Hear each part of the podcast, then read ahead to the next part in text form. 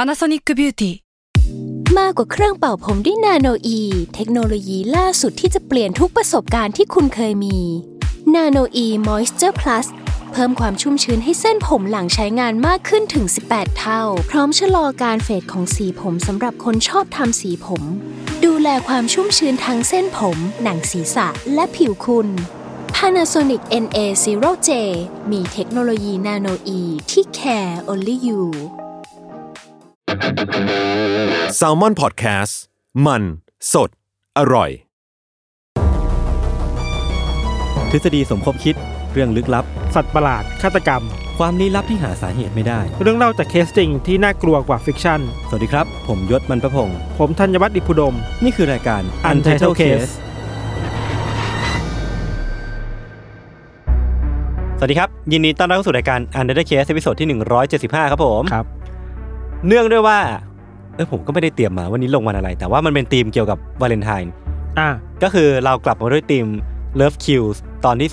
again and again 3 เออคือเมื่อกี้คุยกับพี่ สา โจ มครั้งแล้วเหรอ สามครั้งแล้ว นี่ รอบ มาสามปีแล้วเหรอ เราจะเออเราเข้าปีที่ อ๋อแต่ว่าเลิฟคิวครั้งแรกเนี่ยไม่ใช่วาเลนไทน์ปะ เออว่ะวาเลนไท จำม่ด้ น์ดิ ผมไม่มี เรามาอยู่มา ควทรงจำ สามปีแล้วพี่ทัน เลิกไหม เนี่ยเฮ้ยแต่พี่ไม่ได้พูดประโยคนี้นาน แล้วนะ มันหายไปนานแล้วนะ ก็ แต่ว่า ถือว่าเป็นการรื้อฟื้นบรรยากาศเดิมๆกลับมา ใช่ แต่ว่ามันก็น่าจะมีรสชาติใหม่ ๆ แหละ แน่นอนคือผมพยายามเลือกเรื่องที่มันไม่เหมือนเดิมมา ก็คุณจะเล่าเรื่องสัตว์ประหลาด ไม่ไม่ไ ความรักของ ไม่ความรักของสัต เน ว์ ส ประหลาด ซี่ เฮ้ย คิงคอง เฮ้ยถ้าใครมีทฤษฎีอะไรเกี่ยวกับพวกเนี้ยลองเอามาเล่าก็ได้นะ จริงๆผมมีข่าวลือเรื่องพี่โจ้ด้วยแต่ผมไม่พูดดีกว่า อันนี้ถือว่าพูดไหม ไม่พูดไม่พูด ถ้าถ้าถือว่าพูดกดเก้า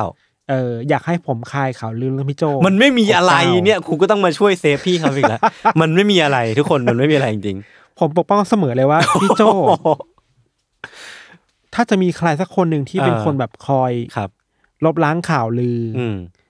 จะเป็นผมเอง แต่เมื่อกี้พี่เป็นคนพูดเลยนะ นี่ไงผมจะพูดเรื่องว่า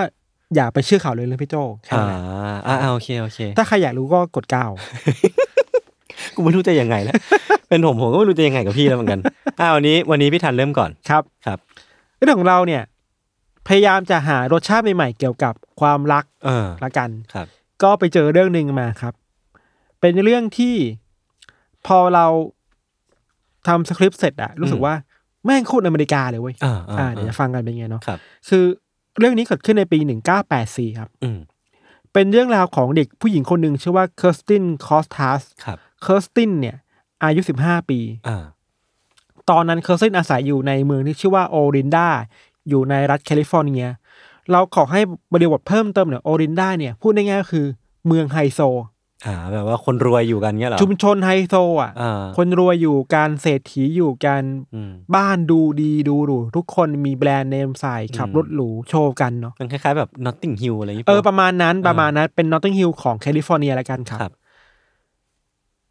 นอกจากอยู่บ้านหรูแล้วเนี่ย ค่านิยมหนึ่งคือต้องส่งลูกหลานเนี่ย ไปเรียนในโรงเรียนที่ดีที่สุด อ่า เนาะเราไม่บอกชื่อแล้วกัน ครับ เคอร์สตินนะครับ ก็อยู่ในโรงเรียนนี้แหละครับ อืม เธอสามารถเข้าไปอยู่ในโรงเรียนนี้ได้ เพราะว่าครอบครัวเนี่ย มีฐานะค่อนข้างดีเนาะสามารถส่งเงินไปอยู่ในโรงเรียนที่ดีได้ มีกำลังทรัพย์ที่จะสนับสนุนเคอร์สตินในเรื่องต่าง ๆ ได้ อืม นอกจากแค่การเรียนยังถึงกิจกรรมต่างๆด้วยเนาะ ครับ ชีวิตในโรงเรียนของเคอร์สตินนะครับ นอกจากจะเป็นนักเรียนที่โดดเด่น เข้าสังคมเก่ง เพื่อนๆ มันจะบอกว่าเคอร์สตินเป็นคนที่มีพลังงานสูงมาก ม ชอบวิ่งไปมาในโรงเรียนชิดชัดพูดคุยกับเพื่อนๆ มากมายนะครับ นอกจากมีเพื่อนเยอะแล้วเนี่ยเคอร์สตินยังเคยได้รับคัดเลือกเข้าไปอยู่ในทีมนักกีฬาว่ายน้ำของโรงเรียน อ่า ที่สำคัญคือว่าตอนเนี่ยกำลังเตรียมตัวที่จะฝึกเข้าไปอยู่ในชมรมเชียร์ลีดเดอร์ด้วยเหมือนกัน อืม คือครบสูตรของการเป็นแบบ เออเออนัก ดา เรียน วโรงเรียนน่ะ เป็นคนโดดเด่น outstanding มากๆ ใช่ น่าจะพูดได้เลยว่าเป็นหนึ่งในนักเรียนระดับท็อป แล้วก็ป๊อปปูล่ามากๆในโรงเรียนนี้นะครับ อืม สิ่งที่เกิดขึ้นคือว่าในโรงเรียนก็มีเด็กผู้หญิงอยู่หลาย ๆ คนที่ อืม อยากจะเป็นเหมือนเคอร์สตินเว้ย อืม คำว่าอยากจะเป็นเหมือนคือว่าอยากแต่งตัวดีๆ เหมือนเคอร์สตินเห็นเธอใส่แบรนด์เนม ถือกระเป๋าดีๆอะไรเนาะ มีอุปกรณ์การเรียนที่ดี มีรถมาส่งตอนเช้าที่ดูแบบเท่อะไรเงี้ย คืออเด็กๆ หลายๆ คนเนี่ยอยากได้อะไรแบบนี้ครับ หนึ่งในนั้นคือเพื่อนร่วมชมรมว่ายน้ำของเคอร์สเตนชื่อว่าเบอร์นาเดตพรอตติ อืม บอร์นาเดตเนี่ยเป็นเด็กผู้หญิงที่ดูมีภาพลักษณ์สดใสเหมือนกันเลย ยิ้มแย้มใบหน้าสวยงามร่าเริงแจ่มใสครับ แต่ว่าเธอเนี่ยมาจากครอบครัวที่แตกต่างไปจากเคอร์สตินแล้วก็เด็กหลาย ๆ คนในโรงเรียนนี้ คือครอบครัวก็ไม่ได้มีฐานะที่ดีมากนัก แต่สามารถไปเก็บเงินออมเงินมาจนสามารถส่งให้เบอร์นาเดตเนี่ยมาอยู่ที่โรงเรียนนี้ได้ครับ คือก็พยายามประมาณหนึงเนาะเพื่อให้เด็กได้การศึกษาที่ดีนะครับ เบอร์นาเดตเนี่ยมีครอบครัวที่พร้อมซัพพอร์ตอยู่ครับขณะเดียวกันชีวิตในโรงเรียนเนี่ย เธอก็มีเคอร์สตินเป็นไอดอลเว้ย อืม อย่างที่เราบอกอะว่า เห็นเคอร์สตินมีแบบนั้นแบบนี้ มีแสงอะก็อยากได้อย่างนั้นบ้าง อยากเป็นอย่างนั้นบ้างครับ ชอบดูการแต่งตัวชอบดูรสนิยมต่างๆของเคอร์สติน พร้อมกับความคิดว่าเฮ้ยถ้าเราได้เป็นแบบนั้นเนี่ยก็น่าจะดีนะ อืม ถึงอย่างนั้นนะครับ ไม่ได้มีแค่สายเดียวที่คนสายเดียวที่ชื่นชอบเคอร์สตินเนาะขณะเดียวกันก็มีผู้หญิงอีกหลายคนที่ไม่เอาด้วยกับอะไรแบบเนี้ย เออเออแน่นอนมันมีคนชอบก็ต้องมีคนเกลียด ใช่ หนึ่งในนั้นเนี่ยเป็นเพื่อนในรุ่นเดียวกันชื่อว่าแนนซี่เคนครับ ครับ แนนซี่เคนเนี่ยเป็นเด็กที่อยู่ในโรงเรียนเดียวกัน ถือแม้ว่าจะมีพื้นฐานครอบครัวที่ดีคืออบ้านรวย แต่ว่าแนนซี่กลับมีภาพลักษณ์ที่เป็นคนเซอร์เซอร์เท่เท่ๆ แต่งตัวอีโมอีโมหน่อย อืม ดักดักหน่อย ชื่นชอบเพลงล็อก ชื่นชอบเพลงเมทัลครับ แนนซี่มักถูกคนอื่นๆ มองว่าเป็นคนที่แปลกแยกจากเพื่อนสังคม ด้วยความที่หนูบอกปะภาพลักษณ์ เด็กอีโม เด็กอีโม แต่แบบรอบตัวคือแบบรู้อะหรู้หลาครับ ใครดูหนังไทยสคูลก็น่าจะนึกภาพ เออนี่ คาแรคบอก เตอร์ว่าออก อย่าง นะ ที่เราบอกว่ามันคืออเมริกามากมันคือแบบนั้นเลยเว้ย อ่า แนนซี่เคนเป็นคนแบบนั้น คือดูเป็นแกะดำก็ว่าได้ของโรงเรียนนี้ครับ ครับ ตามข้อมูลที่เราไปเจอมาครับแนนซี่กับเคอร์สตินเนี่ยไม่ได้มีเพียงแค่ภาพลักษณ์ตรงข้ามนะแต่ว่านิสัยก็ตรงข้าม ที่สำคัญคือทั้งสองคนชอบเถียงกันทะเลาะกัน อาจจะไม่เชิงตบตีแต่แบบมีความหมั่นไส้อะ อืมอืมอืมอืม แนนซี่ก็จะแบบนี่อะไรนะหรือว่ามีความแบบตรงข้ามกันอยู่อะครับ อ่า เคยมีคนเห็นสองคนนี้ทะเลาะกันด้วย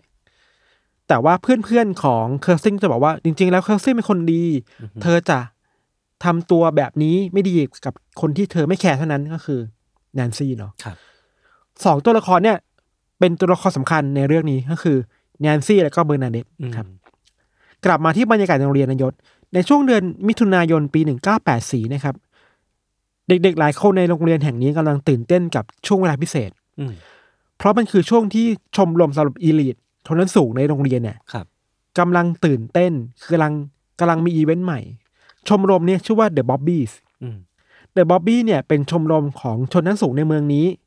ตามหลักการแล้วเนี่ย The Bobbies เนี่ยจะเป็นชมรมที่เชิญเด็กๆ มาร่วมกันทำงานการกุศล อืม แบบ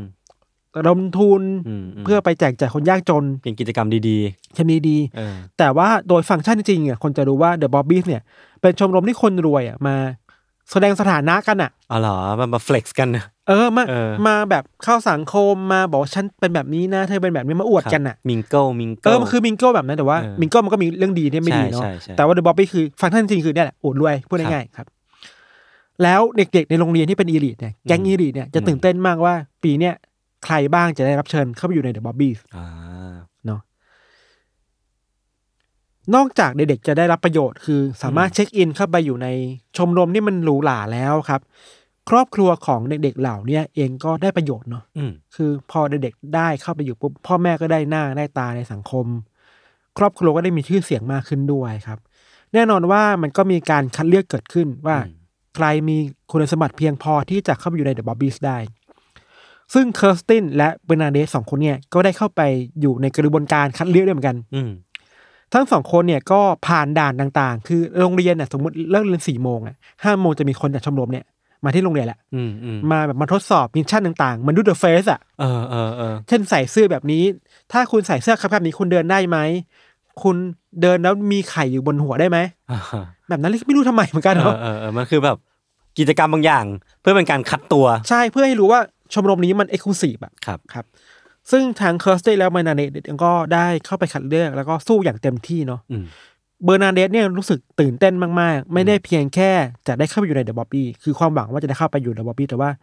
เธอตื่นเต้นกับการได้อยู่ใกล้ชิดกับดาวโรงเรียนที่เธอชอบอะ อ่า นั่นคือเคอร์สตินมากๆ ครับ ได้อยู่ใกล้ชิดได้พูดคุยได้มองตาได้แบบ เฮ้ยเธอผมสวยขนาดนี้เลยนะ แบบเนี้ยครับ อืม อย่างไรก็ดีครับ พอไอ้ขั้นตอนคัดเลือกจบลงเนี่ย เบอร์นาเดตก็รู้สึกว่าอยากจะสานต่อความสัมพันธ์กับเคอร์สติน อืมเหมือนพอได้รู้จักกันแล้วก็อยากจะไปต่อ เอ อะไร อ เงี้ยนะ เหมือนอยากจะเป็นคนวงในเป็นเพื่อนสนิทของเคอร์สตินให้ได้อะไห ครั น บ ๆก็มาถึงขนาดนี้แล้วครับ อืม แต่ว่าช่วงเวลาของโรงเรียนน่ะช่วงเปิดเทอมมันกำลังจะจบไป อืม เพราะฉะนั้นมันจะปิดเทอมยาวหลายเดือน อืม มันก็จะห่างกันไปแล้วแบบไม่มีเหตุผลที่จะมาเจอกันอีกแล้วครับ อืม เพราะฉะนั้นนะครับบรรณาเล็กต้องทำอะไรบางอย่างเพื่อที่จะได้ใกล้ชิดกับเคอร์สตินมากขึ้น เรื่องราวแปลกๆนายศมันเกิดขึ้นในคืนวันที่ 21 มิถุนา1984ครับ ครับ ในคืนวันนั้นเนี่ยเวลาประมาณสี่ทุ่ม มันมีเสียงโทรศัพท์ดังขึ้นที่บ้านของครอบครัวเคอร์สตินครับ มันเป็นช่วงเวลาที่เคอร์สตินเนี่ยไปเข้าค่ายพอดี อืม เหลือแค่พ่อแม่อยู่ครับ อืม แม่ก็รับโทรศัพท์ใช่ไหมครับ แล้วก็ได้รับโทรศัพท์จากปลายสายว่าเนี่ย โทรมาจากชมรมเดอะบ๊อบบี้นะ อยากจะมาแจ้งข่าวดีว่าเคอร์สตินเนี่ยได้รับคัดเลือกนะ อืม ที่จะได้เข้าไปปาร์ตี้พิเศษของเดอะบ๊อบบี้ เออซึ่งก็ไม่แปลกใจอะไร ก็เป็นเรื่องที่แบบอ่ะ เออ เคอร์สตินต้องได้เข้าอยู่แล้วอะ ใช่ใช่ เออ ซึ่งเธอก็ตกใจ เออ แล้วก็ดีใจด้วยซ้ำว่าลูกฉันได้เข้าแล้วอะไรนะครับ อืม แต่ถึงแม้ทางแม่จะโอเคตกลง ถามว่าต้องแต่งตัวอะไรทางนั้นก็บอกแต่งตัวดีๆมาแล้วกัน แต่ว่าทางนั้นอ่ะ มีมีความแปลกๆคือไม่บอกว่าตัวเองเป็นใครเลย อ่า ก็ตะไว้เรื่องหนึ่งเนาะ ครับ เวลาผ่านมาถึงวันที่นัดกันครับ คือวันที่ 23 มิถุนายนเนี่ยครับวันนั้นครอบครัวของเคอร์สตินเนี่ยจำเป็นต้องออกไปข้างนอกบ้านพอดีไปทำธุระกับลูกลูกชายที่เป็นน้องน้องพี่ชายของเคอร์สตินนะถ้าจำไม่ผิด ก็เลยเหลือเคอร์สตินอยู่บ้านคนเดียว แล้วก็กำลังรอจากชมรมเดอะบอบบิลจะมารับเมื่อไหร่ คือพอถึงเวลานัดหมายครับ มันก็มีรถคันหนึ่งมันจอดหน้าบ้านเหมือนมารับไปไปปาร์ตี้ของเดอะบอบบี้เนี่ย อืม เคอร์สตินที่แต่งตัวแบบสวยพร้อมเต็มที่เนาะก็เปิดประตูออกไปแล้วสิ่งแรกที่เธอเห็นคือว่ารถที่มารับอ่ะมันคือรถที่สภาพไม่ดีเลย อ่า ย่ำแย่ซึ่งแตกต่างกับความ คาดหวั ลั ง กชัวรี่ของ เออ เดอะ เออ บอบบี้แหละ เออ แล้วเข้าใจว่าปัจจัยหนึ่งที่ทำให้เคอร์สตินตัดสินใจขึ้นรถคันที่ต่ำกว่าความคาดหวังตัวเอง เพราะว่าเธอเห็นว่าคนที่ขับรถมา คือเบอร์นาเดต อ่ะรู้จักกัน เอ้ยรู้จักกันเพราะฉะนั้นอ่ะสมมติว่าเบอร์นาเดตได้รับคัดเลือกก็ไปด้วยกันหรือเปล่า อืม แบบนั้นไปเนาะ ครับ พอเคอร์สตินเห็นว่าเบอร์นาเดตเป็นคนที่ขับรถมาครับ เธอก็ขึ้นขึ้นรถไปเนาะ อืม พูดคุยกันขับรถไปประมาณหนึ่งเหมือนกับว่าเบอร์นาเดตบอกว่าโอเคเดี๋ยวจะไปส่งนะที่ปาร์ตี้เดี๋ยวเราไปด้วยกัน อืม แต่พอขับไปสักพักหนึ่งครับเบอร์นาเดตเริ่มพูดจาแบบแปลกๆอะ อืม เหมือนแบบท่องบทอะไรมาเพื่อจะพูดกับเคอร์สตินน่ะ อ่า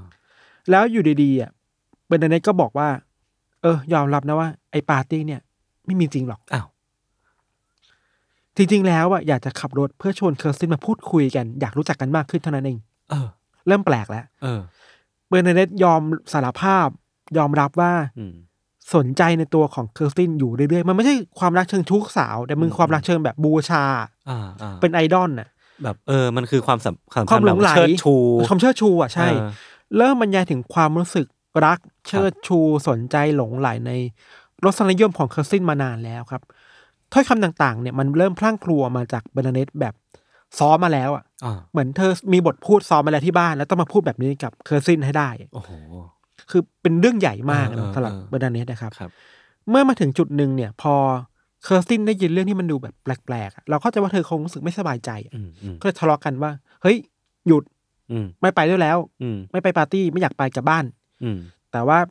เบอร์นาเดตไม่ยอม เคอร์ซินก็เลยเคยจอดตรงตรงนี้ ก็เลยลงข้างทางไปครับ เคอร์ซินบอกกับเบอร์นาเดตว่าสิ่งที่เธอทำอ่ะ มันเวียดนะ มันแปลกนะ มันออกเบิร์ดนะ เออมันใช้คำนี้ใช้ว่าเวียดเลยอะ เออ คำว่าเวียดหรือคำว่าแปลกเนี่ยมันทำให้เบอร์นาเดตรู้สึกช็อกมาก และกลัวมาก เพราะว่าอะไรรู้ป่ะเพราะว่าเหมือนกับว่ามันได้สร้างความกลัวในตัวเบอร์นาเดตว่า ถ้าเคอร์ซินไม่ยอมรับในตัวเธออะ อืม เคอร์ซินจะเอาเรื่องเนี่ยไปบอกกับที่โรงเรียน อ่ ว่าเบอร์นาเดตเนี่ยมีพฤติกรรมที่แปลกๆ อย่าไปคบนะ อ่าอ่า แล้วมันคือสิบสี่สิบห้ามันคือวัยที่ต้องการการยอมรับจากเพื่อนมากๆอะ สังคมเพื่อนนี่มันคือทุกอย่าง เรารู้สึกว่าสิบสี่สิบห้ามันคือหัวเลี้ยวหัวต่อของวัยรุ่นคนหนึ่งมากๆชอบมีคำพูดว่าถ้าดีก็ดีไปเลย แยกแยะไปเลย อืมอืม แล้วเพื่อนโคตรสำคัญเลยอะ อืม เพราะฉะนั้นไอการก่อร่างสร้างตัวตัวตนของเด็กยุคนั้นเนี่ยเพื่อนสำคัญมากเว้ย ครับ ไอการที่ไอดอลตัวเองมาบอกว่าแกแปลกอะ อืม แล้วฉันจะเอาเรื่องนี้ไปบอกเพื่อนเพื่อนๆฟังอะ เออ แม่งช็อกนะ แล้วเคอร์สตินอย่างที่พี่ทันว่ามาคือเขาเป็น KOL อ่ะเขาเป็นแบบว่า เป็น KOL ใช่ เป็นแบบอินฟลูเอนเซอร์คนดังของโรงเรียนอ่ะ ใช่ พอ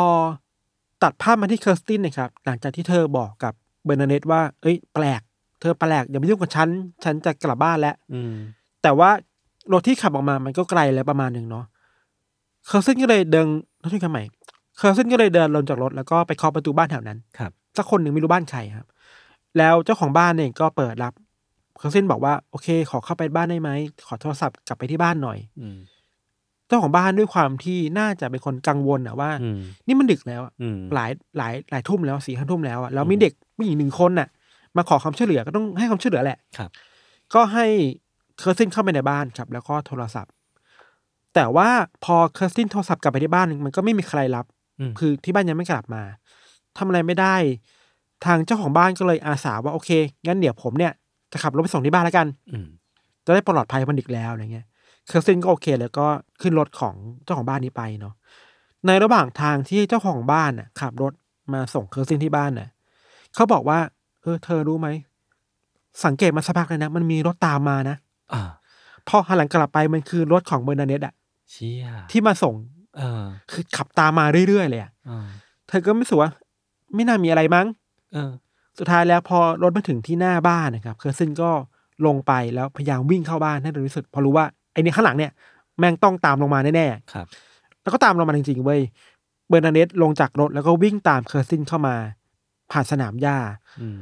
ทั้งสองมีปากเสียงทะเลาะกันอย่างรุนแรงครับ เบอร์นาเนตพยายามจะอธิบายว่า เอ้ยขอโทษนะแต่สิ่งที่เธอทำอ่ะเธอทำเพราะเธอเทิดทุน อืม เคอร์ซินจริง ๆ นะ มันเป็นเจตนาดี เออเป็นจินตนาดี อย่าเอาเรื่องนี้ไปบอกกับเพื่อนๆเลย อืม ประมาณเนี้ยเนาะแต่เคอร์สตินก็ไม่โอเคกับสิ่งที่เกิดขึ้นนะเธอแบบไม่เอาฉันจะไปบอกคนอื่น อืม ไม่ยอมอะไรครับ ครับ ในใจของเบอร์นาเนตมันเต็มไปด้วยความกลัวปกคลุมเต็มไปหมดเลยอะ่ะ อืม กลัวว่าจะไม่ถูกยอมรับจากตัวเคอร์สตินกลัวว่าจะถูกเพื่อนแบนจากโรงเรียนเนาะ อืม พออารมณ์ถึงจุดพีคที่สุดครับ เบอร์นาเนตก็หยิบมีดที่เธอพกมาด้วยอะ่ะแทงเข้าไปที่เคอร์สตินอย่างต่อเนื่องหยด เชี่ย ที่สนามหญ้าหน้าบ้านนะ แล้วพกมีดมาทำไมอ่ะ เธอบอกว่าเธอเจอมีดจากหน้ารถโดยบังเอิญ อ่า แทงซ้ำแล้วซ้ำอีกจนเคอร์สตินลงไปนอนกองที่พื้น พร้อมกับเลือดเต็มหมดเลยอะ โอ้โห ที่น่าแปลกคือว่าคนขับรถอ่ะ อืม เห็นเหตุการณ์นะครับ แต่เห็นไกลๆแล้วบอกว่าอ๋อตายแล้วนุกว่าทะเลาะกันเฉย อืมอืมอืม ๆคือมันไกลอ่ะ มันมืดด้วยแหละ มันมืดแล้วเด็กทะเลาะกัน ออ ไม่ได้คิดว่าอะไร ก็ไม่ได้สนใจแล้วขับรถออกไปเลย ครับ แต่พอเหตุการณ์นี้มันเกิดขึ้นไวมากครับเพื่อน อืม บ้านที่ได้ยินเสียงคนทะเลาะกันก็รีบเปิดประตูออกมา อืม พอมาเห็นก็ก็เห็นว่าเคอร์สตินเนี่ยนอนกองด้วยเลือดแล้ว อ่า ก็เลยเรียกรถพยาบาลแล้วมารับ แต่ด้วยบาดแผลที่มันรุนแรงมากก็ส่งผลให้เคอร์ซินเสียชีวิตในเวลาต่อมาที่โรงพยาบาล ครับ สุดท้ายแล้วเบอร์นาเดตก็ขับรถหนีไป อืม เชื่อไหมว่าตำรวจใช้เวลาตามจับหกเดือนอะ ฮะเด็ก เด็กหนึ่ง มัธยม คน คนหนึ่งเนี่ยนะ เด็กสิบห้าหนึ่งคนที่ อ่า ขับรถหนีออกไป หาตัวไม่เจออะ อืม หรือหาเจอแล้วด้วยซ้ำแต่แบบถูก ถูกเข้าเครื่องจับเท็จ แต่ว่าเบอร์นาเดตก็รอดมาได้เว้ย อ่า แปลกมาก เออ แต่ตำรวจเหมือนแบบไม่มีหลักฐานอะไรขนาดนั้นนะครับ มีตัวละครหนึ่งที่เราลืมเล่าไปแต่ตอนแรกก็คือ เออ แนนซี่เคนนะ เออ ว่าหายไปไหน ครับ สิ่งที่เกิดขึ้นกับแนนซี่เคนคือว่า ถึงแม้ว่าตำรวจอะจะเรียกตัวแนนซี่เคนเข้าไปสอบปากคำนะ อืม แล้วก็เข้าเครื่องจับเท็จแล้วแนนซี่ก็รอดมาได้อะ อืม แต่ว่าตอนนี้ทั้งโรงเรียนอะ อืม มองแนนซี่ว่าคือฆาตกรไปแล้วเว้ย อ้าวไม่ใช่เบอร์นันเดสเหรอ ไม่มองเพราะว่า อ่า อะไรหรือว่าเพราะแนนซี่มีภาพดักษณ์ที่เป็นคนดักดาร์กๆไง แล้วเป็นคนที่เป็นอริคู่ตรงข้าม ใช่ใช่ทุก เอออ อย่างมันคือตรงข้ามกับ เคอร์สติน เคอร์สตินหมดเลยอ่ะ เออ ส่งผลให้แนนซี่ถูกบูลลี่ทุกวัน ถูกกลั่นแกล้งทุกวัน ถูกขับไล่ออกจากสังคมโรงเรียนนะครับ เชี่ย มีภาพลักษณ์ที่เพื่อนๆมีต่อ แนนซี่ว่านี่ไงแกฟังเพลงเมทัลแกบูชาซาตาน แกเลยฆ่าคนนี้เพื่อบูชาซาตานหรือเปล่า โอ้โหทั้งที่ความจริงมันไม่ใช่เลย แล้ว อะ ไม่ใช่เลยแล้วแบบ คนที่เป็นฆาตกรเนี่ย อืม ตำรวจได้สอบปากคำมาด้วยซ้ อืม ำแต่รอดมาได้อะอะไรเงี้ยครับ ครับ เรื่องนี้ตำรวจก็เข้ามาสืบสวนต่อเนอะแล้วก็มีการพยายามทำโปรไฟลิ่งของฆาตกรในช่วงจับไม่ได้ว่าน่าจะเป็นใครอะไรเงี้ย อืม สิ่งหนึ่งที่น่าสนใจคือโปรไฟลิ่งบอกว่าฆาตกรเนี่ยน่าจะเป็นคนที่มีฐานะที่ไม่ได้ดีมาก ครับ แล้วคอยจับจ้องจด อืม จ้องตัวเคอร์เซนตลอดเวลา แล้วมีความอยากเป็นอยากได้อะ อืม อะไรเงี้ยแล้วโปรไฟลิ่งมันก็ตรงกันกับของเบอร์นาเดต Bernadette พอดี อ่า ครับ สุดท้ายแล้วก็ไปตามจับมาได้แหละ แล้วก็ ครับ เบอร์นาเดตก็ยอมรับสารภาพว่าโอเค เป็นคนที่ฆ่าจริง ๆ ครับ อืม เธอสารภาพแบบหมดเปลือกเลย แต่ก็มีความไม่น่าจะถือในหลายเรื่อง เช่น อันนี้คือสิ่งที่ครอบครัวของเคอร์สตินมองกลับมาที่เบอร์นาเดตนะ คือว่าอย่างแรกคือ เฮ้ย เอามีดมาจากไหนเหมือนที่โยถามอะ เออ มันดูแบบน่าสงสัยมากว่าไปหาเพื่อน ใช่ แล้วพกมาทำไม สิ่งที่ครอบครัวคิดคือว่า เนี่ยไม่ใช่การฆ่าโดยแบบว่าอารมณ์ชั่ววูบ เออ แต่เป็นการฆ่าที่ไต่ตรองมาแล้ว วาง ครับ แผนมาแล้ว ในการ อ่า จะหลอกล่อไปข้างนอกขับรถพาไปที่อื่นแล้วพาไปฆ่า อืมอืม แต่ตัวเบอร์นาเดตยอมรับว่าไม่ยืนยันว่าไม่ฉันคน อย่างนี้นะ อืม แค่แค่ชอบอะ อืม แล้วอารมณ์มันพลั้งมือไปอะไรอย่างเงี้ยครับ สุดท้ายแล้ว เข้าใจว่าทางเบอร์นาเดตก็ถูกศาลลงโทษจำคุกเป็นเวลาเจ็ดปี ครับ แล้วก็ออกมาจากคุกในปีหนึ่งเก้าเก้าสองแล้วก็ อืม ถูกตั้งคำถามเยอะแหละว่าทำไมเด็กคนนี้ถึงกลายเป็นอะไรแบบนี้ได้อะไรอย่างเงี้ย นั่นสินั่นสิ ถึงอย่างนั้นนะครับอย่างที่เราบอกไปว่าครอบครัวของเคอร์สตินก็ไม่เชื่อว่าเมอร์เนเนตทำไปเพราะว่าอารมณ์ชั่ววูบเนาะคิดว่ามันคือการที่วางแผนมาแล้ว อืม หรือมีใครบงการอยู่หรือเปล่าอะไรเงี้ยสุดท้ายแล้วรู้สึกว่าเรื่องนี้มันโคตรอเมริกาเลยอะ อืม เซตติ้งมันคืออเมริกามากๆเว้ย High ตามที่เราเห็น school เห็นหนังโรงเรียนน่ะหนัง อ่าม มหาลัยอ่ะ ครับ คือมีมีแก๊งอีลีท อืม มีคนที่ไม่เข้าพวก มีคนที่ดูไม่น่าไว้วางใจ อืม มีความพยายามไต่เต้าขึ้นไปสู่ระดับสูงของโรงเรียนอ่ะ เป็น ครับ ควีนบีอ่ะ อ่าอ่า อะไรแบบนั้นอ่ะ เออ ไอไอหนังที่เราดูในอเมริกามันเลยไม่เกินจริงไง ม เพราะเรื่องจริงมันก็เป็นแบบเนี้ย ครับ ไอการฆ่าของการลงมือของเบอร์นาร์เดตอะในแง่หนึ่งก็น่าจะเป็นเรื่องแหละ ส่วนตัวหรือเปล่านะ อืม คือไม่มีข้อมูลที่บอกว่าเธอมีความป่วยทางจิตใจอะไรหรือเปล่า อืม แต่รู้สึ อื ก ม ว่าแรงผลักหนึ่งที่คนวิเคราะห์กันคือว่าความอิจฉาริษยา อืม คือถึงแม้จะเป็นคนที่เทิดทูนเคอร์สตินมากๆนะชอบมากรักมากแพชชั่นในตัวเคอร์สตินมากแต่ว่า พอความรักที่มีให้เยอะๆอะมันถูกปฏิเสธอะ อืม ไอ้ความรักนี้มันเปลี่ยนหน้าอย่างเร็วมากกลายเป็น นึกออก ความ นึกออก โกรธแค้นเป็นความริษยา อ่า พร้อมที่จะฆ่าได้แบบลืมไปแล้วว่านี่คือคนที่ฉันเคยเทิดทูนอ่ะ คือถ้าวัดกันแบบสมมติว่าเป็นกฎฟิสิกส์นะแอคชั่นแม่งเท่ากับรีแอคชั่น เออ สมมติว่าเราคนนี้แม่งรักคนนี้เชิดชูคนนี้มาก อืม อย่างที่พี่ทันพูดพอมันโดนปฏิเสธเสร็จปุ๊บอะอืมแม่งกลับเป็นพลังที่รุนแรงมากในในทาง เออ ตรงกันข้ามเช่นกั เอน อ แล้วแทงไปหลายแผลมากนะไม่ได้แทงแบบว่าแค่โกรธอะแทงไป อืม หกเจ็ดแผล มันแปลว่าแบบอารมณ์มันน็อตหลุดไปแล้วอะ เอออันนี้เราขอลงดีเทลนิดนึงคือ มีการไปชันสูตรศพอะครับแล้วพ ครับ บ ว่าบริเวณที่เบอร์นาเดตแทงเข้าไปที่เคอร์สตินอ่ะ คือ ข้างบนร่างกาย อ่า ตรงแบบเหนืออกขึ้นมา มันคือจุดที่แบบถ้าใจไม่ดุดันจริงๆอ่ะ มันไม่แทงนะ อ่า มันจะแทงแบบท้องอะไรประมาณนี่คือแบบตั้งใจมาแบบสวกๆอย่างเนี้ย ด้วยความแค้นมันดูเหมือน ด้วยความแคลนหรืออะไรไม่รู้อ่ะ เออ นั่นแหละเลยคือว่าเออแอคชั่นด้วยกับรีแอคชั่นอ่ะอย่างที่จะบอก อืม น่าสนใจแล้วอีกอย่างหนึ่งคือว่า โอเคแหละ ส่วนตัวก็ส่วนตัวเรื่องหนึ่งเนาะแต่ว่า ไอ้ค่านิยมวัฒนธรรมการได้ privilege ในโรงเรียน สเต อะ ตัสบางอย่าง อืม อืม มันนำไปสู่ความรู้สึกแบบดิ้นรนกันมากเกินไปหรือเปล่าวะในสังคมโรงเรียนอะ ครับ เคยมีคนชอบเปรียบเทียบกันว่า สังคมโรงเรียนคือ สังคมพังนอกขนาดย่อย เออเออเออ ลงมา อืม แต่โหคุณปล่อยให้เด็กคุณเจออย่างนี้ค่านิยมที่มีแบบนี้อยู่ในโรงเรียนอเมริกา อืมมันน่าเศร้าเนาะ การแบ่งชนชั้น การแบ่งว่าคนนี้คือคนนอกแล้วแนนซี่ที่แบบดูเป็นคนแปลกแยกอะ่ะ กลับกลายเป็นเป้าโดยที่ไม่แฟร์มากๆอะ ครับ นั่นแหละครับ ก็เป็นเรื่องที่รู้สึกว่าความรักมันแปลเปลี่ยนไปเป็นความอิจฉาริษยา ความ อืม โกรธแค้นได้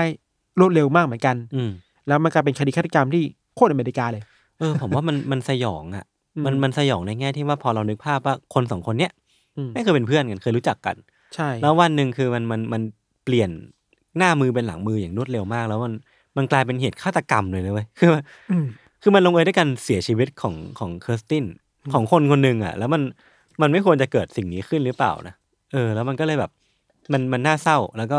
สยองในเวลาเดียวกัน แล้วยิ่งนึกถึงกรณีของของแนนซี่ใช่ไหม ใช่ ที่ต้องเป็นแบบแพะ ใช่ มันก็แบบเออมันไม่ควร เราคิดถึงเคสเรื่องไอ้โรงแรมที่คิดว่ามีอาถรรพ์น่ะ อืม เรื่องอะไรนะ ที่ เอ่อ มีคนหายตัวซีไปซิล ในเดิมอะซีซิล ที่ อะ เซียโฮเทล แล้วมีคนคนหนึ่งที่เป็นนักร้องเฮฟวี่เมทัลหรือเปล่าไม่แน่ใจ อ่า แล้วถูกชาวเน็ตเพ่งเลยว่าเนี่ยเป็นคนฆ่า อืมอลิซาแลมอ่ะ เอลิซาแลม เออ แล้วคนนี้ก็ถูกโดนแบนโดนบูลลี่โดนแบบ อืม ยกเลิกงานไปอ่ะ อืม มันคือแบบเนี้ยไอ้เมทัลไม่ได้แปลว่าแกจะบูชาซาตานหรือเป็นคนร้ายเว้ย เออ คือมันก็แค่เป็นเทสรสนิยมฟังดนตรีแบบเดียวเท่านั้นเองอ่ะ ใช่ใช่ เออ นั่นแหละครับ รู้สึกว่า ชนชั้นในโรงเรียนน่ะ โอเคเราจะบอกว่ามันคดีนี้มันอเมริกามากแต่ว่า ในไทยก็มีแหละ จริงจริง ๆ ครับ เนาะเราจะ อืม ทำยังไงดีเนี่ยให้โรงเรียนมันเป็นพื้นที่ปลอดภัยด้วยการที่ลดชนชั้นลดการ อืม พยายาม แก่งแย่งไต่เต้าขึ้นไปเป็นข้ามบนสุดของหอคอยหรืออ ม ของพีระมิดโดยที่ทำลายคนอื่นน่ะ ครับ ครับ ประมาณนี้ครับยศ ครับ เดี๋ยวพักฟังข้อสารสักครู่ครับ แล้วกลับมาฟังเรื่องของยศต่อในเบรกหน้าครับ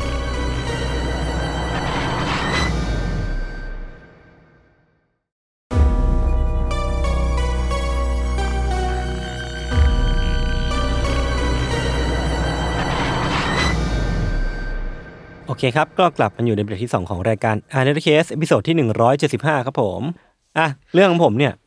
คดีเนี้ยมันเป็นคดีที่เกิดขึ้นนาน แต่ว่ามันไม่ได้ดังมาก เพราะฉะนั้น อืม ผมไม่ชัวร์ข้อมูลบางอันเหมือนกัน อืม ก็จะบอกไว้เลยละกันว่าข้อมูลบางอัน มันอาจจะเป็นการเสริมเติมแต่งของนักเขียนบางคน หรือว่าเป็นแบบการบิดเบือนข้อมูลบางอย่างอะไรเงี้ย แต่ว่าก็จะ FYI เอาไว้ด้วย ยศก็จะแต่งเข้าไปด้วย ใช่ ผมแต่งไว้เยอะ เลย เพราะฉะนั้นเรื่องนี้ผมเป็นเรื่องที่ผมแต่งขึ้นมาเอง โอเค คือเรื่องเนี้ยผมไม่ได้แต่งขึ้นมาเองนะ แต่ว่าเป็นเรื่องที่ผมไปหาข้อมูลมา แล้วก็ผมจะไม่ลงรายละเอียดที่มันไม่ชัวร์มากนักละกันแค่จะเล่าพอให้เห็นภาพนะครับว่ามันเกิดอะไรขึ้นบ้าง อืม เรื่องนี้มันย้อนกลับไปเมื่อประมาณร้อยปีก่อน ที่เมืองชื่อฮาร์ดสครับเบิลอยู่ที่รัฐโอไฮโอที่อเมริกาเหมือนกับเรื่องไม่ทันเลย อืม มันเป็นเมืองธรรมดาทั่วไปที่เอาจริงๆแล้วไม่ได้มีอะไรให้ทำมากนักเว้ย อืม แต่ละคนก็เลยมักจะมีงานอดิเรกเป็นของตัวเอง คือทำเพื่อฆ่าเวลา เช่นแบบบางคนนี่ชอบอ่านหนังสือชอบเดินไปเดินมาชอบหาถักนิตติ้งอะไรพวกเนี้ยก็ว่าไป คือคนคนหนึ่งเขาก็มีงานอดิเรกเหมือนกัน คนคนนี้ชื่อว่ามาธาไวส์ผม อืม เรียกเธอผมเรียกเธอว่ามาธาแล้วกันเนาะ อืม มาธาเนี่ยเป็นหญิงสาวที่มีงานอดิเรกที่ค่อนข้างเฉพาะตัวเว้ย ยังไง พี่ทันพอเดาได้ไหมว่าอะไรคือผมกว้างมากๆเลยแต่อยากให้ลองเดาดู แต่บอล ก็ได้อยู่ อ่า ลองลองเดาอีกสักอันหนึ่งเผื่อมันเป็นแบบจุดเชื่อม ปีนต้นไม้ นี่พี่โตมาอย่างไงนะ อ่ะเข้าใจว่าเตะบอลแต่ปีนต้นไม้นี่ก็ก็ได้อยู่นะ อ่าอ่า คือมาซาเนี่ย ชอบไปงานศพมากเว้ย อ่าง านอดิเรกของมาซาคือการไปงานศพ อ่า คือในช่วงชีวิตส่วนใหญ่ของเธอตอนที่เธอเป็นผู้ใหญ่แล้วอ่ะ อ่า คือเธอบอกไว้ว่าเธอแทบจะไม่พลาดการไปงานศพเลยพี่ทัน ไม่ว่าเธอจะรู้จักกับผู้ตายหรือไม่ก็ตามเนาะ แต่ว่าเธอต้องการที่จะไปแล้วก็แทบจะไม่พลาดเลย ม คือเธอบอกว่าเธอแค่ชอบมันอ่ะ คือเธอแค่ชอบไปงานศพ เธอชอบที่จะมีผู้คนที่โศกเศร้าอยู่รอบ อืม ๆ แล้วก็ได้ยินเสียงสะอื้นร่ำไห้ สิ่งเหล่านี้มันทำให้เธอมีความสุข อืม เดี๋ยวผมจะค่อยๆเล่าแล้วกันว่า ครับ ทำไมแล้วกันเนาะ เพิ่มเติมเกี่ยวกับตัวมาธาคือเธอเนี่ยแต่งงานแล้วก็มีครอบครัวกับสามีที่ชื่อว่าอัลเบิร์ตไวส์ ครับ นั้นมันก็เลยเป็นที่มาของนามสกุลมาซาไวท์ของเธอเนาะซึ่งทั้งสองคนเนี่ยเจอกันในงานสังคมของเมืองฮาร์ดสครับเบิลนี่นแหละ ในปี ครับ 1906 ที่มันเหมือนเป็นงานที่ผู้หญิงเนี่ยจะมาโชว์สกิลแม่สีเรือน ในยุคนั้นเนี่ยยังให้ค่ากับผู้หญิงในเรื่องของการทำอาหาร ทำงานบ้าน ทำงานบ้านอยู่เนาะคือคือมันการเป็นการมาโชว์สกิลเพื่อหาคู่ครอง แล้วก็กลายเป็นว่าฝีมือการทำอาหารของมาซาเนี่ยมันดันไปเข้าตากับอัลเบิร์ตเข้า อืม ทำให้เธอที่ตอนนั้นน่ะได้รับการอธิบายว่ามีรูปลักษณ์ที่ไม่ได้สวยงามตามขนบธรรมเนียมหรือว่าตามประเพณี คือเป็นคนที่มีตาที่ลึกโหลเข้าไป แล้วก็มีหน้าแก่เกินวัย แต่เธอก็ได้คู่ครองเป็นตัวเป็นตนก็คืออัลเบิร์ตนั่นเอง แม้ว่าตอนนั้นน่ะมาซาจะมีอายุแค่ 23 ปี และฝ่ายอัลเบิร์ตเนี่ยจะอายุเยอะกว่าเธอกว่า 20 ปีก็ตาม คือเป็นคู่รักที่ต่างวัยกันมากเนาะ แต่จากข้อมูลนะพี่ทันเล่าว่าสิ่งที่อัลเบิร์ตทำกับมาซาตลอดเวลาที่ทั้งคู่แต่งงานกันแล้วก็อยู่ด้วยกันเนี่ย คือการปฏิบัติกับเธอในแบบที่สามีภรรยาหรือแม้แต่มนุษย์ทั่วไปอ่ะไม่ทำกันอะ อืม คือปฏิบัติกับเธอเหมือนเหมือนไม่ใช่คนคนหนึ่งเหมือนไม่ใช่คนที่อยู่ในแรงค์เดียวกัน อืม มีทั้งการแบบพูดจาดูถูกเหยียดหยาม อืม ทำร้ายร่างกาย ขู่เข็นแล้วก็ที่สำคัญคือ มีการทำร้ายร่างกายเกิดขึ้น ครับ ในในเป็น domestic violence ที่เกิดขึ้นนะคือแม้ว่าทั้งคู่เนี่ยจะมีลูกด้วยกัน อืม แต่ว่าคนแรกเนี่ยเสียชีวิตไปหลังจากคลอดได้ไม่นาน แล้วก็มีอีกสี่คนตามมา คือแม้ว่าจะมีลูกมีครอบครัวเป็นแบบสามีภรรยากันอย่างอย่างถูกต้องตามลักษณะ อืม แต่แอลเบิร์ตก็ยังคงประพฤติกับมาธาอย่างโหดร้ายอย่างต่อเนื่อง แล้วก็ อืม ไม่มีทีท่าว่าจะเลิก แล้วมีมีคำบอกว่าคือ คืออัลเบิร์ตอะให้มาธาทำงานในในไร่ในนาในสวนหนักมาก แม้กระทั่งตอนที่เธอท้องอยู่อะยังให้มาธาไปจับจอบจับจับเสียมขุดดินอยู่เลยอะ อืม คือมันมันไม่ไม่ใช่เรื่องที่จะควรทำเพราะว่าการตั้งท้องอยู่มันแบกรับชีวิตชีวิตหนึ่งอยู่เนาะแต่ดูเหมือนว่าความสัมพันธ์แบบท็อกซิกเนี่ย มันจะกดดันตัวมาธามากๆเว้ยจนทำให้เธอเนี่ยเริ่มมีอาการแปลก อืม ๆ คือจากคำบอกเล่าของลูกๆ แล้วก็เพื่อนบ้านอ่ะบอกว่ามาธาเนี่ยมักจะออกไปเดินล่องลอยไปมาในสวน คือเดินแบบด้วยสายตาล่องลอยไม่ทันเดินไปเดินมา ไม่ได้มีจุดมุ่งหมายชัดเจน เดินไปตอนกลางคืน อืม แล้วก็เป็นช่วงเวลานั้นเองที่เธอเองเริ่มมีงานอดิเรกในการไปงานศพขึ้นมา มันน่าจะเป็นช่วงเวลานี่แหละที่กดดันชีวิตของมาธามาก ๆ จนทำให้เธอชื่นชอบในการไปงานศพขึ้นมา เพราะว่ามันมีเสียงร่ำไห้ มันมีอารมณ์ท่วมท้น ผมไม่แน่ใจว่าเพราะอะไรแต่ว่า อืม มันทำให้เธอเดเวล็อปสิ่งนี้ขึ้นมา อืม อืม แต่แล้วพี่ทันเรื่องราวมันก็พลิกผันตอนในปี 1922 คืออัลเบิร์ตอ่ะอยู่ดีก็เสียชีวิตกระทันหันเว้ยคือไม่ได้มีข้อมูลระบุไว้ว่าเสียชีวิตด้วยสาเหตุอะไร แต่ว่าน่าจะเป็นจากสาเหตุธรรมชาติ คือป่วยตายเนี่ยแหละ แต่มันก็ทำให้มาซาเนี่ยที่ตอนนั้นอายุ 40 ปี ต้องกลายเป็นแม่ไม้ที่ต้องดูแลลูกๆทั้งสี่คนด้วยตัวคนเดียว ครับ แล้วก็ไม่รู้ว่าเพราะอะไรพี่ทัน แต่ว่าหลังจากนั้นที่มาซาเนี่ย ใช้ชีวิตต่อไปเรื่อยๆ ทุกครั้งที่เธอไปงานศพอะมาซาจะร้องไห้ออกมาอย่างเศร้าโศก ก่อนหน้าเนี้ยเธอไม่ร้องไห้เลยนะ อืม ตอนที่อัลเบิร์ตยังมีชีวิตอยู่แต่พอสามีเสียชีวิต เหมือนเธอได้ปลดปล่อยอารมณ์ของตัวเองออกมา แล้วก็กล้าที่จะร้องไห้ออกมาอย่างอย่างโศกเศร้ามากๆ ไม่ว่าจะเป็นงานศพใครก็ตาม และมาซาเองเนี่ยก็เริ่ม develop พฤติกรรมประหลาดขึ้นมาอีกหนึ่งหนึ่งอย่าง อืม คือจากปากคำของเพื่อนบ้านบอกว่า หลังจากนั้นหลังจากที่เอาบทเสียชีวิตอ่ะพวกเขามักจะพบเห็นมาซาเนี่ยมาเดินป้วนเปี้ยนที่บ้านตอนกลางคืน อืม เป็นบ้านของคนอื่นนะเป็นบ้านของเพื่อนบ้าน อืม แต่ว่าเดินธรรมดามันก็ไม่อะไรขนาดนั้น อืม แต่มาซาเดินด้วยดวงตาที่เบิกโพลงอะ เปิดตาไว้อย่างงี้เหรอ ตาแบบกว้างมากๆเหมือนนกฮูกตอนกลางคืน อ่า ตาแบบตาโตมากๆแล้วก็ อ่า มีน้ำลายฟูมปาก อ่า รวมถึงบางคนบอกว่าเธอเห่าออกมาเหมือนสุนัขด้วย อันเนี้ย อ่า ผมเลยไม่แน่ใจว่ามันเป็นเรื่องจริงแค่ไหน อ่า แต่ผมเอามาจากหนังสือพิมพ์ในยุคนั้นเนาะ ครับ เออ ก็ไม่แน่ใจว่ามันเกิดอะไรขึ้นจริงๆเนาะ คือในช่วงเวลาที่มันดูเหมือนจะยากลำบากมากๆ เพราะว่าทั้งทั้งการต้องเลี้ยงลูกคนเดียวเนาะ แล้วก็มีอาการแปลกๆเกิดขึ้นมาเนี่ย อืม ผมเข้าใจว่ามันน่าน่าจะยากลำบากมากกับสำหรับมาธา อืม โชคดีที่อย่างน้อยเนี่ยชีวิตของเธอก็ได้ไปพานพบกับคนคนหนึ่งที่จะเข้ามาช่วยเยียวยา ให้ชีวิตของเธอดีขึ้น ครับ ผู้ชายคนเนี้ยมีชื่อว่าวอลเตอร์โจนส์วอลเตอร์จอห์นส์คือวอลเตอร์เนี่ยเป็นคนสวนธรรมดาที่เธอหลงรักอะแล้วก็อยากที่จะมีอนาคตด้วย แต่สุดท้ายพี่ทัน คือเหมือนโชคชะตาแม่งไม่อนุญาตให้ให้มาธามีความสุขเลยเว้ยเพราะว่าความรักของเธอครั้งเนี้ยกับวอลเตอร์ ก็ไปไม่รอดไม่สมหวังอย่างที่เธอคาด ก่อนที่เคราะห์มันจะซ้ำกรรมซัดตามมาหลังจากนั้นแบบต่อเนื่องเลย คือครอบครัวของมาธาเนี่ยจัดงานเลี้ยง Thanksgiving หรือว่าวันขอบคุณพระเจ้าด้วยกัน เป็นปี 1924 แต่ว่าสมาชิกครอบครัวจำนวนมากเนี่ยแบบทุกคนที่ไปอยู่ในงานเลี้ยงวันนั้นอ่ะหลังจากที่ปาร์ตี้กันกินเลี้ยงกันเสร็จแล้วอ่ะ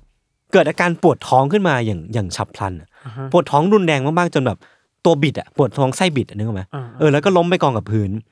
สุดท้ายเนี่ยมาธาแม่ของมาธาเสียชีวิตจากงานเลี้ยงวันนั้นน่ะ เพราะปวดท้องนี่เหรอ หลังจากปวดท้อง เอ ไม่ อ ใช่เพราะแต่หลังจาก หลังจากปวดท้ท้อองก็ อ่า เสียชีวิตลงจากอาการนี้แหละ อ่า คือมันกลายเป็นว่าหลังจากที่อัลเบิร์ตสามีเสียชีวิต ความรักไม่สมหวัง อ่าม มาตอนนี้มาแม่ตายอีกอะคือมันแบบว่ามันแบบโตโดมิโนต่อมาเรื่อยๆเรื่อยๆเรื่อยๆอะ แล้วมันดูไม่น่า เออ ไว้วางใจอะไรบางอย่าง เออ มันดูแบบอะไรทำไมมันถึง แปลกๆอ่ะ อยู่มารวมตัวกับมาธาขนาดนี้ ครับ คือกลายเป็นว่าตอนเนี้ยมาธาไม่ได้ไปงานศพแหละ แต่ว่าเธอเป็นต้องเป็นคนจัดงานศพขึ้นมาเอง อืม ชีวิตมันก็ช่างน่าเศร้าเนาะแล้วก็โหดร้ายมากๆสำหรับผู้หญิงคนหนึ่ง ครับ แต่เธอก็ต้องใช้ชีวิตต่อเพื่อลูกๆของเธอ เวลามันผ่านไปถึงวันสุดท้ายของปี 1924พี่ทัน ที่บ้านที่บ้านญาติของมาธาที่ชื่อว่าลิลลี่เนี่ยก็ได้จัดปาร์ตี้ปีใหม่กัน คือมันก็ต่อจากแตงซิกวิ่งแตงซิกวิ่งก็มีปาร์ตี้ปีใหม่กันเนาะคือตอนเนี้ยครอบครัวของลิลลี่เนี่ยประกอบไปด้วยลิลลี่เนาะแล้วก็มีเฟร็ดที่เป็นสามีของลิลลี่แล้วก็ลูกๆอีกหกคน คือเราลองนึกภาพปาร์ตี้ปีใหม่ มันก็จะเป็นปาร์ตี้ที่อบอุ่นตามสไตล์ครอบครัว อืม มีลูกๆ มีพ่อแม่มานั่งกินนู่นนี่กัน มีแอลกอฮอล์ มีอาหารอร่อยๆกันเนาะ แต่ท่ามกลางบรรยากาศแบบนั้นไม่ทัน ท่ามกลางบรรยากาศที่มันรื่นเริงเนี่ย อืม ก็มีเพื่อนบ้านคนหนึ่งจู่ๆ ก็ได้ยินเสียงกรีดร้อง ดังออกมาจากบ้านของลิลลี่ อืม คือมันเป็นเสียงกรีดร้องแบบโวยวายเหมือนกำลังเจ็บปวดอะไรบางอย่างอยู่เว้ย ครับ พอเพื่อนบ้านคนเนี้ยไปดูที่บ้านของลิลลี่ว่าเกิดอะไรขึ้นน่ะ สิ่งที่เธอเห็นตามนี้เลยนะคือเธอบอกว่า มันเป็นภาพที่ทุกคนในบ้านน่ะนอนกองอยู่กับพื้นน่ะด้วยท่าทีปวดท้องอ่ะ อืม เหมือนกดทุกคนแบบนอนอย่างเงี้ยกดกดมือตัวเองไปที่ท้องแล้วก็แบบโอดโอย กรีดร้องออกมาด้วยความเจ็บปวด บางคนถึงขั้นเป็นลมหมดสติไป ครับ เพื่อนบ้านคนเนี้ยก็ไปตามมาซาที่บ้านอยู่ข้างๆของลิลลี่เนี่ยว่าน่าจะต้องมาช่วยแหละเพราะว่าตอนเนี้ยปีศาจปีศาจมันมา แล้วมันกำลังจะพรากชีวิตของบ้านบ้านครอบครัวของลิลลี่ไป พิศาจอะไร คือมันเป็นความเชื่อของคนในยุคนั้นว่า อ่า ถ้ามันมีเหตุเพศภัยเกิดขึ้นน่ะคือเป็นเป็นปีศาจ อ่าฮะ ที่สร้างสิ่งนี้เกิดขึ้นมาเนาะ ครับ แล้วก็สุดท้ายคือมาซาก็มาเจอแล้วก็พบเจอเหตุการณ์อย่างที่เพื่อนบ้านคนนี้ได้เล่าไปจริงๆจากนั้นก็มีการตามหมอมา ก็ได้รับการวินิจฉัยเบื้องต้นว่า ทุกคนน่าจะอยู่ในอาการของอาหารเป็นพิษอย่างรุนแรง ครับ เออแล้วก็ต้องรีบนำตัวไปรักษาโดยด่วน คือตอนนั้นน่ะไม่มีใครในหมู่ในหมู่บ้านรู้เลยว่ามันเกิดอะไรขึ้น อืม พวกเขาเชื่อว่ามันเป็นฝีมือของปีศาจซึ่งอย่างที่ผมอธิบายไปนะว่า ปีศาจมักจะเป็นที่มาของอาการที่มันอธิบายไม่ได้อะไรเงี้ยเนาะซึ่งก็จะเป็นเป็นเป็นจุดนั้นไปที่ปีศาจถูกโทษให้เป็นแพะคือพอมันมีมันมีสิ่งนี้เกิดขึ้นน่ะแต่กลายเป็นว่าสิ่งที่มันเกิดขึ้นหลังจากนั้นน่ะทำให้ชาวบ้านเนี่ย ปักใจเชื่อมากๆว่าสิ่งเนี้ยมันน่าจะเป็นฝีมือของปีศาจ เพราะว่าหลังจากที่เกิดเหตุการณ์ปวดท้องอย่างหนักของบ้านลิลลี่เนี่ย มันมีเหตุไฟไหม้ปริศนา เผาไหม้กองฟางในหมู่บ้านเนี่ยทุกคืนเลยเว้ย เออ ของบ้านนี้บ้างของบ้านนู้นบ้างจู่ๆก็มีไฟไหม้ลุกขึ้นมา อืม ทำลายม้าทำลายข้าวของทำลายพวกธัญพืชอะไรพวกเนี้ยแบบทำลายเละหมดเลยอ่ะทุกคืนแบบจะมีไฟไหม้แบบปริศนาเกิดขึ้นทุกคืน แล้วก็เริ่มมีแบบสิ่งมากมายที่ไม่ทราบสาเหตุว่าเกิดขึ้นได้ยังไง เช่น คนเนี้ยบ้านเนี้ยของหาย ครับ บ้านนี้เด็กนู่นนี่เด็กหายตัวไปอะไรเงี้ยคือแบบว่าอาจจะไม่มีเด็กหายตัวไป แต่ว่ามีเหตุการณ์ประหลาดเกิดขึ้นเยอะมากในหมู่บ้านช่วงนั้น ครับ ทำให้คนก็เลยแบบ เชื่อมากๆว่าเนี่ยน่าจะเป็นฝีมือของปีศาจแล้วก็เริ่มมีข่าวลือหนาหูมากๆว่า ปีศาจเนี่ยสาบหมู่บ้านฮาร์สครบเบิลนี่แหละเอาไว้ เออน่าสนใจคือมันมีเหตุการณ์ต่อเนื่องกันมาเรื่อยๆ เออเออ รื่ยๆ มันมันแบบโดมิโนโดมิโนมา ครับ แล้วก็มันดูเป็นอะไรที่ร้ายแรงมากขึ้นเว้ยเพราะว่าในวันที่ 9 กุมภา อืม เฟร็ดก็ได้เสียชีวิตลง อืม เฟร็ดคือสามีของลิลลี่ ครับ เสียชีวิตลงจากเหตุการณ์ในวันนั้นน่ะจากการปวดท้องในวันนั้นน่ะมันนำมาสู่การเสียชีวิตของคนเพิ่มหนึ่งคนลิลลี่ที่ยังไม่หายดีอ่ะก็ต้องมาไหว้วานให้มาธาที่ที่เหมือนจะเก่งเรื่องงานศพอ่ะเพราะว่าเธอชอบไปงานศพ ให้ช่วยดูแลเรื่องการจัดงานศพให้หน่อย ก็มาธาก็ไม่ปฏิเสธแล้วก็ยินดีที่จะช่วย แต่ว่าสามวันต่อมาท่ามกลางความหวังว่าลิลลี่เนี่ยจะหายดีในเวลาอันใกล้ อืม จู่ๆลิลลี่ก็เสียชีวิตลง อีกคนหนึ่ง เออตอนนี้สามศพแล้วนะ ครับ แม่ของมาธาลิลลี่ที่เป็นญาติของมาธาแล้วก็สามีของลิลลี่ชื่อว่าเฟร็ดตอนนี้เสียชีวิตทั้งหมดสามคน ส่วนนี้มันน่าเศร้ากว่านั้นคือ ลูกๆสี่ในหกคนของลิลลี่กับเฟร็ดอะเป็นอัมพาตครึ่งหนึ่งอะ เพราะว่าไม่มีใครดูแลแล้ว ใช่แล้วก็เหมือนเหมือนทุกอย่างมันมีที่มาจากอาการปวดท้องประหลาดที่ไม่มีใครทราบที่มานั้น อืม แล้วก็ไฟไหม้ปริศนาในในยามค่ำคืนในหมู่บ้านเนี้ยมันก็ยังคงเกิดขึ้นอย่างต่อเนื่องเว้ย อืม แล้วก็ไม่ว่าเรื่องราวร้ายๆที่มันจะเกิดขึ้นกับหมู่บ้านเนี้ยมันมาจากสาเหตุอะไรก็ตามเนี่ย อืม แต่ทุกคนคือรู้ตรงกันว่ามันต้องหยุดลงเดี๋ยวเนี้ยเพราะว่าไม่งั้นเราไม่รู้เลยว่ามันจะลุกลามไปสู่อะไรอีกหลังจากนี้ ครับ ตัดภาพไปคนที่น่าจะเศร้าที่สุดในในตอนนั้นน่ะ แน่นอนว่ามันน่าจะเป็นมาธาเนาะ อืม เออ คือเธอเธอต้องเผชิญกับการสูญเสียอย่างอย่างต่อเนื่องติดต่อกันน่ะ ครับ ตั้งแต่สามีมายันแม่เนี่ยจะญาติที่สนิทอีก มันน่าจะหนักหนาเกินไป เธอก็เลยได้ได้รับอนุญาตจากตำรวจที่สืบสวนคดีอยู่ตอนนั้นน่ะ ครับ ให้หนีไปพักผ่อนที่คลีฟแลนด์สักพักหนึ่ง ครับ เหมือนไปใช้ชีวิตแบบไม่ต้องคิดถึงคดีสักพักหนึ่ง แต่ว่าสิ่งที่มันเกิดขึ้นนะพี่ทัน หลังจากที่มาซาเนี่ยได้รับอนุญาตให้ไปพักผ่อนที่คลีฟแลนด์สองอาทิตย์อ่ะ อืม สุดท้ายมาห้าถูกจับที่เมืองคลีฟแลนด์เว้ย อ้าว ถูกตำรวจขับรถไปจับถึงเมืองเลยอะ อ่าฮะ แล้วก็พาตัวกลับมาที่ที่เมืองฮัสแกรบเบิลเว้ย เพราะ ด้วยข้อหาว่าตำรวจอะมั่นใจมากๆว่ามาซาเนี่ยแหละ คือคนที่อยู่เบื้องหลังคำสาปอันโหดร้ายที่ทั้งหมดเลยนะ ที่เกิดขึ้นกับเมืองฮัสแกรบเบิล ครับ เดี๋ยวผมจะค่อยๆเล่าว่าเพราะอะไร อืม คือวันที่เธอถูกจับอ่ะมันฝนตกหนักมากเว้ยแล้วก็ซีนการสอบสวนอ่ะมันเหมือนหลุดมาจากหนังเลยอ่ะ อืม คือแบบว่าถูกจับเนี่ยเนี่ยตำรวจนั่งอยู่นี่มาซานั่งอยู่อีกฝั่งหนึ่งแล้วก็มีฝนตกกระทบกับเพดาน อืม มันเริ่มต้นจากการที่มาซาเนี่ยปฏิเสธก่อนแน่นอนเบสิกคือเธอบอกว่าเธอไม่ได้เป็นคนทำแล้วก็ไม่ได้รู้เรื่องทั้งหมดนี้เลยว่ามันเกิดขึ้นจากอะไรเดิมเป็นอินโนเซนต์มากๆ แต่เจ้าหน้าที่เนี่ยก็เริ่มโปรยหลักฐาน ทีละชิ้น ทีละชิ้น อืม เดี๋ยวผมจะสรุปให้ฟังทีเดียว จนมาซาเนี่ยได้แต่นั่งนิ่งอะ อืม แบบเถียงไม่ออกอะนั่งนิ่งอยู่ท่ามกลางสายฝนที่มันตกกระทบหลังคา อืม เป็นตอนนั้นเองไว้ยที่ภรรยาของนายอำเภอที่กำลังสืบสอบสวนอยู่อะพูดออกมาว่าฟังนะมาซาเธอได้ยินเสียงฝนไหม อืม เธอได้ยินไหมว่ามันพูดว่าอะไร อืม แล้วก็บิวต่อเว้ยพวกมันพูดว่า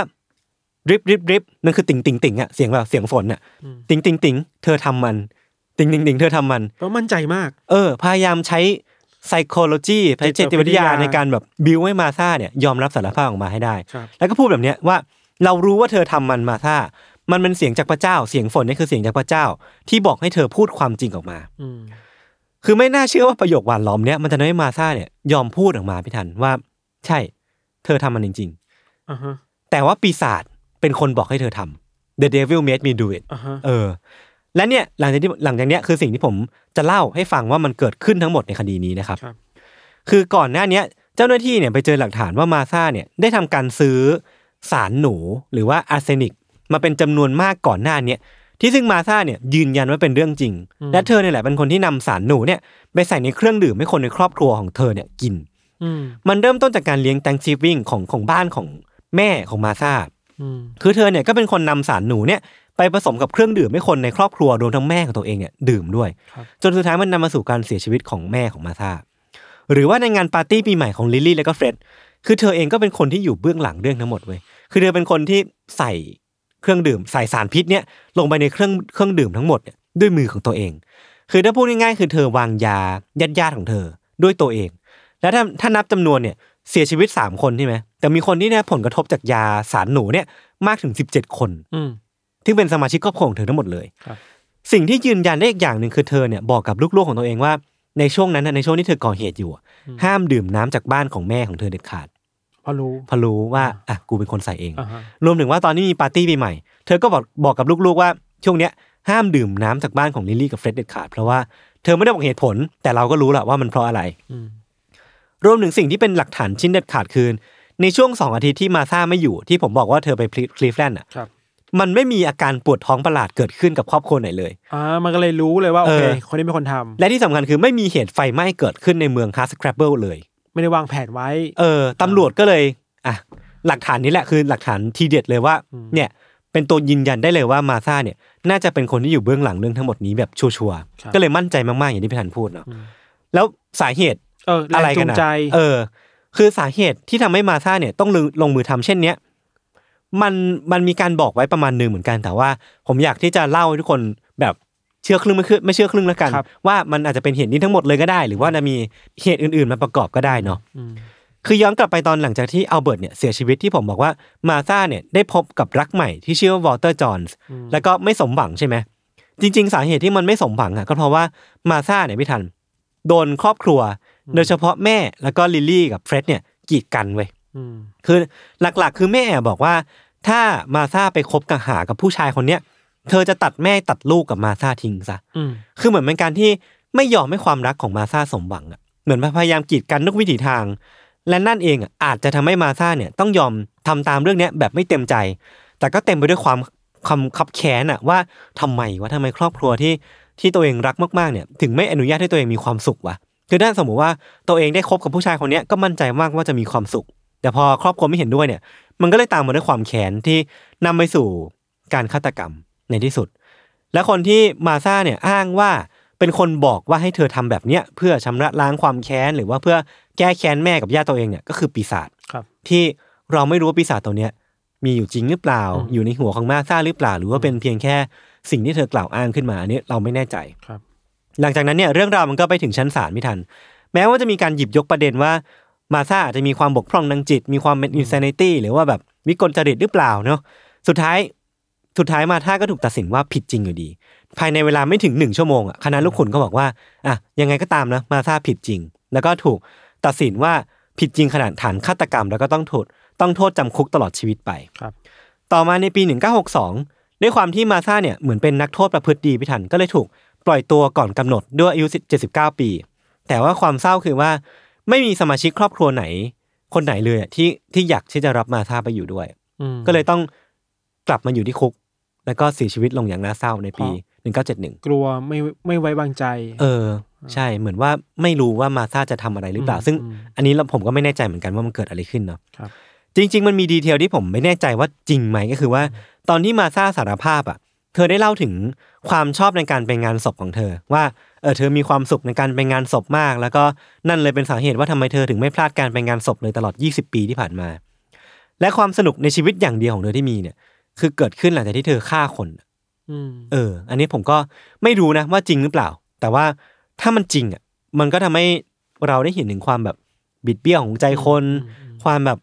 เปลี่ยนไปของของคนเราว่ามันแบบ อืม เกิดขึ้นจากอาการหกอกหักอ่ะ อืม เออ มันนำไปสู่คนที่เป็นแบบนี้ได้ ครับ คือผมไม่แน่ใจหรอกว่าสิ่งที่สร้างปีศาจในตัวมาซ่ามันขึ้นมาเนี่ยมันคืออะไรกันแน่ มันอาจจะเป็นความโหดร้ายจากสิ่งที่เจอเธอเจอมากับชีวิตคู่กับอัลเบิร์ตก็ได้ อืม หรือว่าความไม่สมหวังในความรัก ความรู้สึกถูกทรยศจากแม่แล้วก็ญาติที่ไม่ไม่อนุญาตให้เธอมีความสุขก็ได้ อืม แต่ไม่ว่าจะเป็นเหตุไหนก็ตามอ่ะ คดีเนี้ยสำหรับผมมันเป็นการตอกย้ำว่าความรักที่สมหวังอ่ะมันจะไม่มนุษย์มีความสุขได้อย่างไม่น่าเชื่ออ อืม แต่ในทางกลับกันอ่ะแอคชั่นกับรีแอคชั่นเหมือนเดิม อืม คืออ ม พอมันไม่สมหวังอ่ะมันทำให้มนุษย์เนี่ยทุกข์ได้อย่างไม่น่าเชื่อเช่นกัน แล้วมันก็นำมาสู่เหตุการณ์ที่น่าเศร้าแบบเนี้ย อืม อืม มันคือวิธีการดีลกับความทุกข์ในใจที่ เออ พอแต่ละคนมันมีเงื่อนไขส่วนตัวที่ไม่เหมือนกันน่ะ ครับ สภาพจิตใจเราไม่รู้ว่ามาถ้ามีอาการป่วยทางจิต แค่ไหน เออ แค่ไหนการได้ยินเสียงในหัวสมมติบอกได้ยินจริงๆอ่ะ เออ หรือว่าการมีเศษเสี้ยวของการเป็นไซโคพาธหรือเปล่าอะ เออ อันนี้เราไม่รู้เลย แล้วสิ่งเหล่าเนี้ยมันคือปัจจัยตั้งต้นที่ทุกคนมีไม่เหมือนกันเนาะ ครับ แต่ว่าพอความเศร้ามันเข้ามันซ้ำเติมปุ๊บเนี่ย อืม มันแตกสลายได้ คนมันแตกสลายเป็นแบบนี้ได้ เอ อะ อเออเออเออเออ ม เหมือนบางคนเขาก็มีลิมิตในการรับเรื่องร้ายๆไม่เท่ากันเนาะ อืม เออ แล้วบางทีมันเกิด break down ขึ้นมาแล้วมันก็นำไปสู่แบบ consequence หรือผลกระทบที่ตามมาที่เราคาดไม่ถึง แล้วว่าคดีนี้ภาพภาพที่น่ากลัวคือตอนที่ทุกคนนอนไปไปนอนบิด เออ ปวดท้องอ่ะ ใช่ใช่ใช่ น่ากลัวเหมือนกัน ครับผม ครับ อ่ะก็ประมาณนี้เนาะ ครับ คดีเรื่องราวความรัก หลังจากนี้พี่ทันก็จะไปกินข้าวกับแฟ น อย่ามีความสุขเช่นกันครับผม แล้วผม อ่างั้นก็ประมาณนี้ครับ ครับ อยากรู้เหมือนกับว่าปีหน้าว่าวันวาเลนไทน์ปีหน้าเนี่ย เราจะยังอยู่หรือเปล่า ผมมีธีมแล้ว อ่าว าเลนไทน์รักรักขโมย เฮ้ย มาสายเล่นคำเหรอ มาตลกเล่นคำ ผมมาตลกนี่ครับ อ่าลองดูลองดูว่าปีหน้าจะใช้จริงหรือเปล่า ครับ วันนี้ก็ประมาณนี้ครับ ติดตามรายการของเราทั้งสองคนได้ทุกช่องทางของ s ัมมอร์พอดแคสต์ครับผม ครับ สวัสดีครับ สวัสดีครับ